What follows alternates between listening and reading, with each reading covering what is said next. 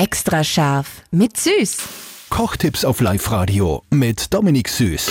Heute passiert was Besonderes, bitte nicht schrecken, weil heute kommt das Rezept von mir, weil äh, ich selber einen Kümmellikör gemacht habe. Und Dominik, du hast gesagt, äh, ich soll jetzt sagen, wie das geht. Jetzt haben wir gedacht, verzögern Sie mal, wie du den gemacht hast. Okay, das ist super einfach gegangen. Ich habe einen Wodka gekauft, in den Wodka rein einfach Zucker und, und Kümmel.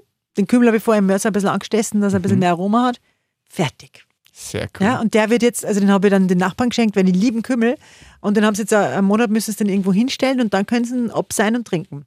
Und so einfach kann man Kümmellikör machen. Ist genau, ist eigentlich ein, ein klassischer Augsitzer, sagen wir dazu. Mhm. Geht genauso was mit Nüsse, wenn du einen Nussbaum hast, kannst du einen Nussschnaps machen, Nusslikör. Oder mit Himbeeren kannst du das auch machen, für die Mädels ganz gut. Wie du mit dem Wodka. Oder man kann auch sich einen klassischen Korn kaufen, ja, Getreidebrand und da einen Augesetzten damit machen. Voll cool. Extra scharf mit Süß. Perfekt gekocht in einer Küche von Eilmannsberger. Denn am Ende schreibt man Küche mit E.